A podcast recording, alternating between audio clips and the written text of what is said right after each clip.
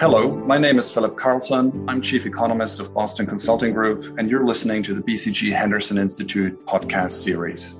Today, I'm very pleased to welcome Charles Goodhart and Manoj Pradhan to discuss their book, The Great Demographic Reversal, a detailed study of global demographics and the consequences on inflation and debt. Charles Goodhart is Professor Emeritus of Monetary Economics at the London School of Economics. He was a member of the Monetary Policy Committee at the Bank of England between 1997 and 2002, and he is a Fellow of the British Academy. Manoj Pradhan is the founder of Talking Heads Macro, an independent macro research firm, a former MD in Morgan Stanley's global macro team, and an academic before that. It's a great pleasure to welcome both of you. Thanks for joining me today. It's a pleasure to be here. Glad to be here. So let me kick off with an observation. The way inflation is covered on Wall Street and in the financial press is decidedly tactical, focusing on the short term data flow and drivers. I think our own coverage of inflation is a more structural analysis of inflation risks, but still rooted in cyclical pressures. Essentially, the beauty of a structurally anchored regime that has to be always defended cyclically by policymakers.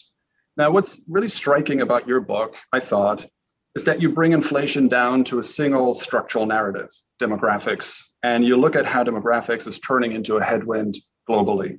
Can you give our listeners a brief overview of your core argument and why you think demographics will end our era of low and anchored inflation? It's not quite right to say that demographics and globalization were the only factors leading to disinflation over the last three decades and that the reversal will lead to more inflation over the coming decades. Because there is no doubt that monetary policy and the monetary regime were much better after the 1990s with central bank independence and an inflation targetry. But our argument was that the achievement of the 2% inflation target wasn't actually terribly hard for central banks. There was an underlying structural disinflationary pressure brought about by demographics and globalization. And those long term, slow moving trend factors started to turn into reverse in about 2010 and eventually will mean that the underlying context over the next three or four decades becomes much more inflationary than it has been in the past. The intuition, broadly, uh, if I may add, is very simply that you've got an intergenerational friction over here. The key message that we try to get across is that the working age population is almost by definition disinflationary because you earn less than the marginal product of your efforts and you save for the future. Whereas if you've got the young and the old, you don't. Let's look at some of the empirics of the 20th and 21st century and see how it fits with your focus on demographics. I think the first question that came to my mind reading your book was you know, the last time we lost a good inflation regime at great cost to the economy, markets, society was the late 1960s in the United States, where essentially, you know, a good inflation regime was gradually broken. But that occurred against the backdrop of really strong demographics. Both the baby boomers, female labor participation, civilian labor force was growing very strongly. How do you square that with the idea that demographics is sort of the primary driver of inflation? It's certainly not the only driver. And what you had then, as you had in the UK, uh, was a group of those in power who had been brought up during the Great Depression. And for them, unemployment was the great evil. And until really about 1950, inflation had only occurred during wartime. Uh, so that they thought that the basic background uh, would be relatively steady prices. And if it wasn't relatively steady prices, their first line of defense would be prices and incomes policies. So what they did was that they tried to run the economy at about as hot as they could and lower unemployment in my country, the UK. They aimed for an unemployment uh, ratio of below 2%. It has a certain reminiscence of what is actually going on at the moment. Run the economy hot until everybody that can be employed is employed. And that was essentially what people were trying to do. And they were able to achieve that through Keynesian type fiscal policies in which monetary policy became subservient. And the Bretton Woods system of relatively fixed exchange rates and the gold standard became abandoned. So, do you think that on the other side of big inflation, on the way down, do you think it was necessary for Paul Volcker to inflict the pain, or do you think it would have resolved itself gradually because of the tailwind from demographics? I guess ultimately the question is about the role of policymakers. Is there sort of a, a great man theory of economic history where a single agent had a massive outsized influence on the inflation regime that we have enjoyed since? Or do you think this would have happened regardless of what Paul Volcker did in the early 80s? I think that Paul Volcker's contra inflationary policies were necessary and brave in some large part because by the time you got to the end of the 1970s, inflationary expectations had become totally unanchored and people expected inflation to continue. And it would have taken really quite a long time for the underlying context of greater globalization, the switch of production to the low wage economies like China, and so on, really to have their effect. Clearly, monetary variables are enormously important in dealing with inflation, but that they are a very strong supporting underlying concern uh, which operates in the longer run where people who only look forward to short run cyclical forecasts of one or two years ahead uh, will tend to take them for granted and not realize that when they change dramatically, as they are now changing, that it will change the basic context. Instead of inflation being easy to control, as it relatively has been after Paul Volcker brought took the measures to bring in, uh, inflation down, inflation will become much harder for a combination of government and the central bank to bring back under control. Let's talk a little bit about the consequences of your analysis. What does it mean for inflation, debt, and so on? Let's start with the kind of inflation that you anticipate. Is it structurally higher inflation, but essentially stable at a higher level? Is it a return to the 1970s of high and high volatility inflation? What is the future that you think is in store based on your analysis? There are a whole series of unknowns, of course. In the short run, we think there's going to be a blip in inflation. I think now it's more or less agreed that there will be for a whole series of reasons as we come out of the pandemic and we get a return to normality. If the big figure remains below four, then I think central banks will claim victory. If the big figure is between four and five, there'll be a lot of heart searching, but the central banks will do nothing. The big figure is over five, then I don't know quite how policy will change. Then, of course, after this blip, the central banking community seems to believe that inflation will go back to, and fairly quickly and easily, back to its 2% target. We think that the experience of higher inflation and the continuing policies, the combination of the effects of the very high monetary, monetary growth combined with continuing high fiscal expenditures, together with the increases in unemployment benefits and so on and so on, will bring about a much earlier return to labor bargaining power and therefore lead to higher inflation a continuing higher inflation than central banks now uh, now imagine. So that we don't think that after the blip that inflation will return to target easily or simply. We think that it will be significantly above target, by which I mean that uh, central banks will be faced with inflation of over three, perhaps over four percent, continuing through 2022 and 2023. What's interesting here is the landscape, the geographical landscape of inflation might be fascinating in the sense that in the past, the hyperinflation candidates or high inflation candidates even used to be emerging markets. This time, what we've seen is that many emerging markets, particularly the ones that used to have high interest rates, uh, high real rates even, have entered the pandemic without really a growth model in place. Large negative output gaps that they could not close, inflation that would not rise, and the divergence that we've seen in the distribution uh, of uh, policy support across the world hasn't really done much to bridge the gap. And that may create a really peculiar story where you might get inflation upside and risks coming to the advanced economies with a little bit more of a punch than we had seen in the past. And emerging markets not really quite scaling the same heights, which would be immensely pleasing to them, but not for very good reason. That would be because they haven't had policy support. They haven't had really a strong model of growth in most places.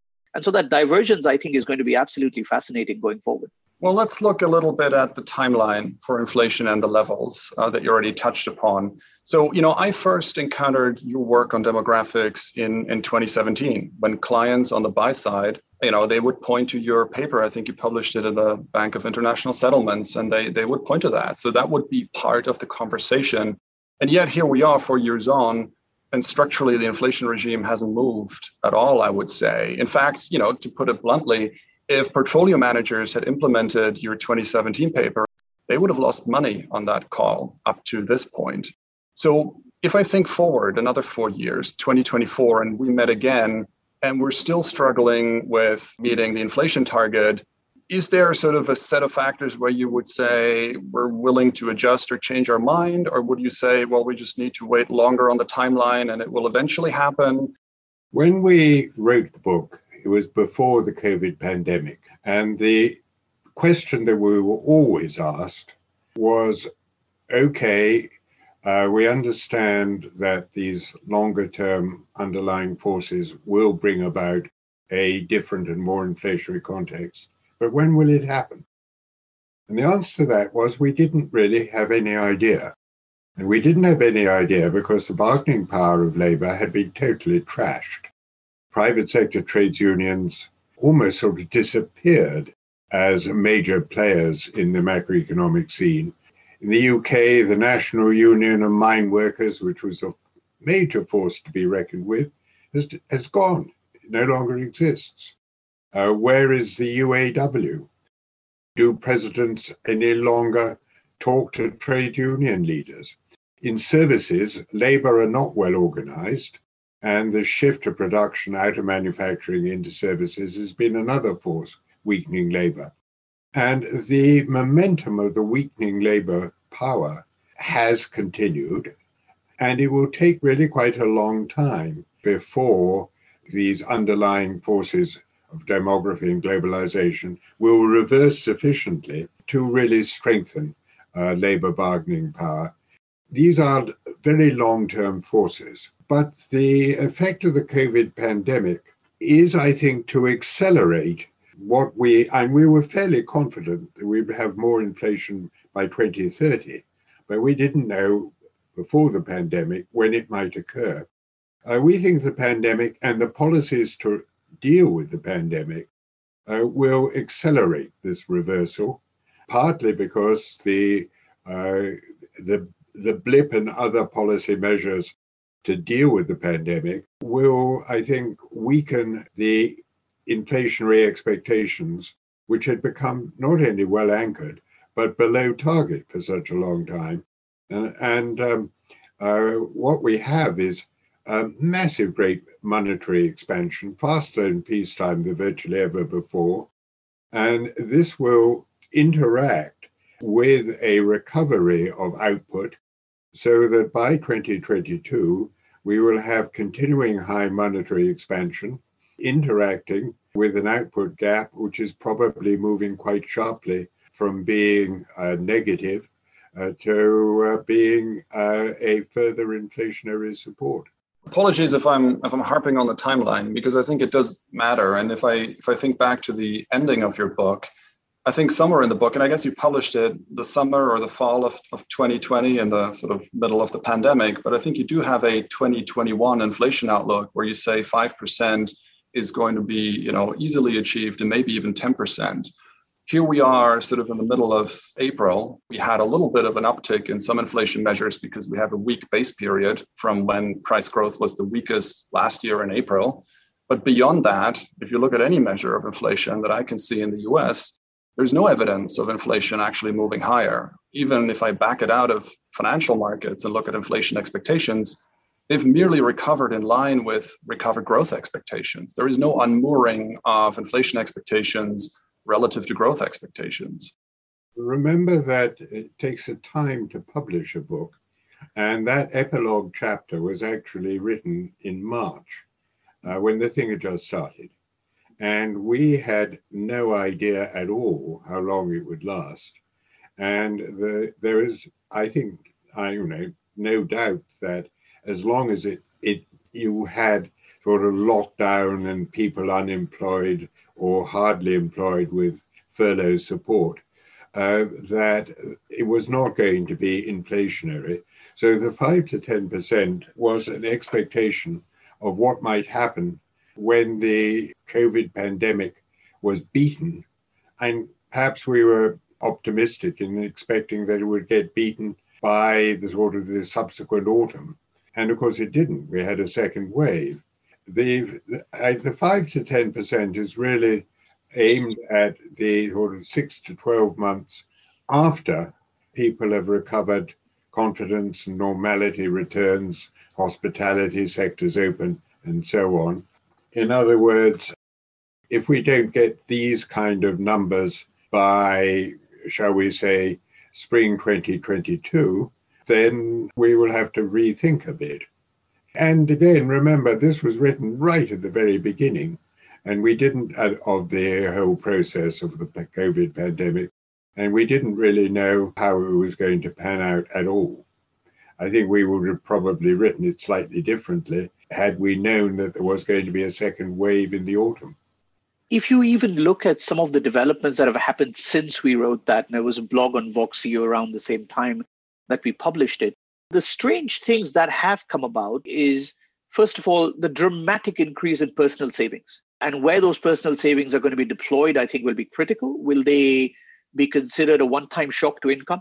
Will they be considered permanent shock to income? That will mean the permanent income hypothesis is either functional or not. Will some of those flow into real assets like housing, which seems to be the case almost globally, in which case the housing market itself might turn into an accelerator for growth? In other words, what seems to have happened is because of these second and third waves, you've had much more uh, of a dampening effect on both money supply and on policies that could then be transferred into the future. What you're also seeing, despite inflation numbers themselves not picking up, is that the willingness of the service sector to raise prices in order to recoup some of the revenues they've lost or to pay back some of the zero income, uh, zero uh, interest rate, but loans nevertheless that they've taken in the past seems to be quite strong, quite healthy. I mean, we're fairly sure that if the summer comes about and most travel open, you will be very hard pressed to find a good destination of your choice with empty hotel rooms for which prices have not gone up, or summer camp for your kids for which places are wildly available. I think all of that is still ahead of us. There's also another technical issue, which is the way that housing enters your price indices. And you do it on a rental basis. And for a variety of reasons, there is an increasing divergence between the rental approach and the housing price approach. If you take the rental approach, which is the basis for your CPI, rentals have remained really fairly depressed for the time being, while housing prices have been rising sharply. And that's pretty much a worldwide phenomenon. If you look at prices, if you look at a price index on a housing price rather than a rental basis, you would already be seeing inflation significantly higher than the figures that you have. Let's talk a little bit about the role of policymakers and in that world where demographics and other factors are driving a return of inflation. Do you think policymakers will fail because they make a conceptual error down the road? Are they going to come under political pressure and sort of be forced to throw away the policy learning of the last 30 years? is it maybe just hard to do on a consistent basis and at some point they're going to you know screw up and then we have an inflation burst that is hard to catch up with or do you even think that a one-off error can already put the inflation regime into jeopardy what is the role of policymakers in that inflationary future well the us is very much an outlier in this in the sense that the extent of expansion both the monetary and the fiscal side has not been matched uh, really anywhere else. It is really quite to say the least, an audacious experiment. And I think that they will be fortunate indeed if inflation is limited initially and then returns to target with the kind of monetary growth figures that we've had and the strength of the recovery of output uh, that is now underway and the strength of the fiscal and monetary expansion that are yet to come. I can understand the various reasons why they've done it. And to be honest, I hope we're wrong uh, because the kind of future that we see will be much more difficult for central bankers. And if inflation does start to take hold, the extent of debt, both public sector fiscal debt, private sector debt, is such that if interest rates then raised other than glacially slowly, it would lead to both fiscal problems and could easily introduce recession and considerable problems in financial markets, which means that a central bank which was fiercely committed to inflation targetry could easily run turn into or face a degree of conflict with the Minister of Finance. And that's worldwide, it's not particularly in the US. And it also doesn't matter whether the government is left or right.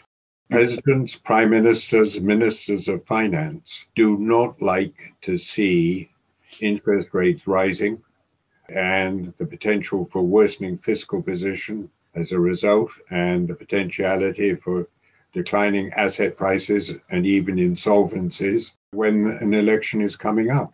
And one of the things one has to remember is that the time inconsistency argument uh, suggested that central bank independence should lead central bankers to undertake actions that ministers of finance didn't like.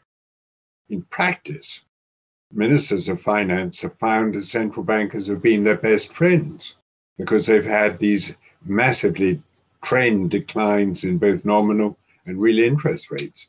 If this turns round and central bankers start raising interest rates, particularly against the background of the extraordinary debt ratios that we now have, there's going to be a, degree of tension, to say the least, between the two arms. And in our view, ultimately, governments have the whip hand. It's interesting uh, when you think about what Donald Trump tried to do between 20, you know, 18 and 2020. I mean, there was overt pressure on Jay Powell. There was over pressure on the institution and yet it proved remarkably resilient. The Fed did have a U-turn in its rate path at the end of 18 into 19, but that was more driven by markets and how markets put the Fed under pressure. There's no evidence at this point that the institutions wavered in the face of an unprecedented onslaught from the White House, which I think is an encouraging sign. Not to say it can't happen, it certainly can. And, and even Paul Volcker in his memory recounted an episode how he came under influence from uh, the Reagan administration. But um, I have a little bit of trust. I, I, I, dare say that hopefully the, the institutions prove a little more resilient than it might seem. Think about Arthur Burns and Richard Nixon. Yes, that was caught on the Watergate tapes. Yeah, yeah that's the moment. Absolutely. Yeah. And, and throughout the 70s, there was considerable pressure on the political pressure on the Fed which wasn't always resisted. And also remember that the government of the day has the ability to appoint chairs and appoint people to vacant positions. And ultimately, of course, Congress, the legislature, has the power to um, change the independence of the Fed. The independence of central banks is a little bit more tenuous than many would like to believe. If you look at financial markets and central banks, it's not clear to me that their goalposts are aligned either. So, one of the things that worked in the past, like you mentioned in the last episode, is that the goalposts of the Federal Reserve and the financial markets were relatively easily aligned because you really had a Taylor rule with no inflation issues, just growth. And you know, it's much easier to be countercyclical when you've got one variable to target. I think the problem going forward is is as follows. First, there's this very simple divergence, which I think is not really as much of an issue, is that financial markets want the Federal Reserve to be preemptive. Federal Reserve has switched from inflation forecast targeting to ex post inflation targeting. Okay, that's fine. I think the bigger issue is that what financial markets want central banks to do is give them a solution that has a one would call Goldilocks, where there's growth is in a certain range, inflation's in a certain range. And I think the problem is that the way central banks are thinking about it is that they are willing to target a larger amount of inflation for a given improvement in the inclusiveness of growth. And so, if that is the case, if the markets wanted the Federal Reserve to act in a certain way, which is to tighten monetary policy to fight off inflation, not only do you have to deal with the risks of the sacrifice ratio, sacrifice growth, but because of the high level of debt, you also have to think about financial instability, both of which affect the least protected part of the labor force by more. So, somewhere in the inclusive reaction function today, that will really, really rub them the wrong way. And the question is whether they are willing to go as aggressively as financial markets want them to do to fight inflation, or whether they'll be willing to sacrifice some inflation in order to reach their inclusiveness goal. I don't think that story is very clear, and the goalposts have certainly shifted in a way that markets refuse to think can't be shifted back in their favor again. Let's talk about debt for a moment, which is, I guess, the biggest consequence of your scenario of a structurally higher inflation world in the future. And, and I noticed in the book, you discount the idea of growing out of the debt trap, and instead you focus on debt defaults, renegotiations, debt jubilees, and ultimately the, the idea of moving from debt to equity finance in, in a future world. So you draw a pretty straight line from demographics to inflation to debt default. I guess my question is why is there no benign scenario somewhere in the middle where inflation moves higher, but stably higher, and you have a nominal growth rate that sits above a higher inflation rate, higher than today. So you still have a spread that is favorable where nominal growth is ahead of nominal interest rates. And that spread allows you to sustain pretty high debt to GDP ratios. I think that is a that is a scenario which I'd be interested to know why does financial repression not work going forward? Why is there no opportunity for more sustainability? It might. It's a possibility. I would be very happy if that was to occur.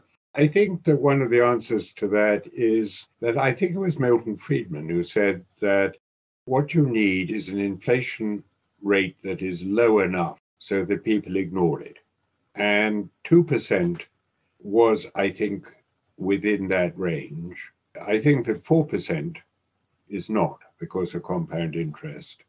So that whereas with 2%, I think it was feasible to take the view that inflation was basically under control. With 4%, the prices of many of our goods and services will be rising at a rate that people will notice much more and regard as a, a basic element of the context in which they're operating. When you get inflation at 4%, uh, inflation expectations, and the system stable at a higher target level. It might be possible, I don't know, but I think that you're moving out of a regime where you basically think that the situation is one of price stability to a situation where you are conscious that there is a relatively steady and significant inflation rate underway, and your expectations and planning and pricing decisions and uh, wage demands and so on have to adjust to it. Can you avoid stagflation when you're actually going for a relatively steady four or five percent inflation? I don't know the answer to that one. I think it would be quite a difficult exercise for a central bank to manage. Let me ask a final question. The book is a fascinating read with lots of great charts and insight. It taken together, it's also a fairly dark and uh, pessimistic read of the future, drawing the, the line from demographics, which is which is a fact of the future, all the way to debt problems via inflation. I guess from your perspective, my question is is there anything positive to say in the structural outlook that should make us think there's an optimistic stance for what's to come? And if not, does that owe to some extent to the nature of economics as a discipline that has sort of an inbuilt darkness, or or would you would you have a different reading of the sum of the argument of the book? Well, let me start by saying that one of the reasons why we wrote this book has been that we think that mainstream economics has been unduly complacent, in that there seems to be a general view that inflation and interest rates will remain low for as long ahead as you can see, more or less irrespective of the policy measures that the authorities take. That is unduly complacent. And we argue that we are putting forward a coherent proposition, a story of what might happen. And there are some optimistic elements in it. Uh, we think that one of the bad effects of the recent uh, decades has been that inequality within most of our countries has been increasing quite sharply. This has led to some unfortunate political developments. Uh, we think that inequality will decline. We also think that the fact that labor will become so short within countries and the slowdown or even reversal in globalization will mean that there's more onshoring, more fixed investment domestically, and higher productivity per worker, uh, although the number of workers will cease to grow anything like as fast. And in that respect, we think that the productivity per worker in, of Japan has actually been a lot better than most of other countries. Yes, aggregate growth will slow down because of the slowdown in the working population, but it's not true that productivity per worker will slow down. We think it will actually improve. We think that productivity, which has been totally disappointing for the last couple of decades, will improve. As a result, income per capita will not sort of slow down as much as aggregate income uh, less inequality, more productivity, more investment. Yes, real interest rates right remain low as uh, inflation rises a bit relative to the official short-term interest rates. So it's not all doom and gloom, but uh, it's an outcome that is not nearly as rosy as the um, mainstream of economics has it, and that's for sure. And um, in that respect, I do hope very much that the mainstream are right and we're wrong. And of course, that could very well be true. Our book is a warning about what might happen, and that it could well be that people will have to adjust policy quite sharply in order to take account of the underlying demographic globalization and other problems that we may have to face over the next few decades?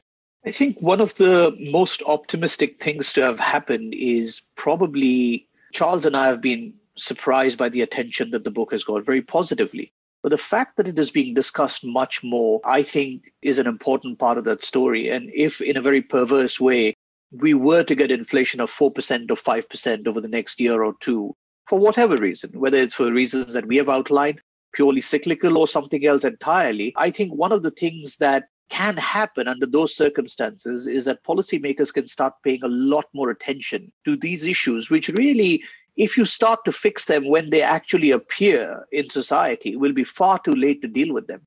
But if they're preemptive in that nature or preemptive in their policies, then I think we've got a shot at at least mitigating some of the issues. And for that, we need quicker action. So anything that leads to it, whether it's uh, the thesis that we put together or any other entirely set of uh, entirely different set of events that transpire. That'll be something that uh, gives us a little bit more hope. One thing that I would end by saying we really seriously do not think that most of our societies, including in the US, including in my own country, including in Europe, are ready for the problems of an aging society. There are going to be many, and how to look after the old and cope with the problems of an aging society is something that we really think has not yet had anything like the um, consideration that it deserves and should have and will have to have over coming decades. Thank you, Charles uh, Manoj, for joining me today. It's been a pleasure to discuss your research in more detail. Thank you very much. Pleasure. It's been great. Thank you. Thank you, gentlemen.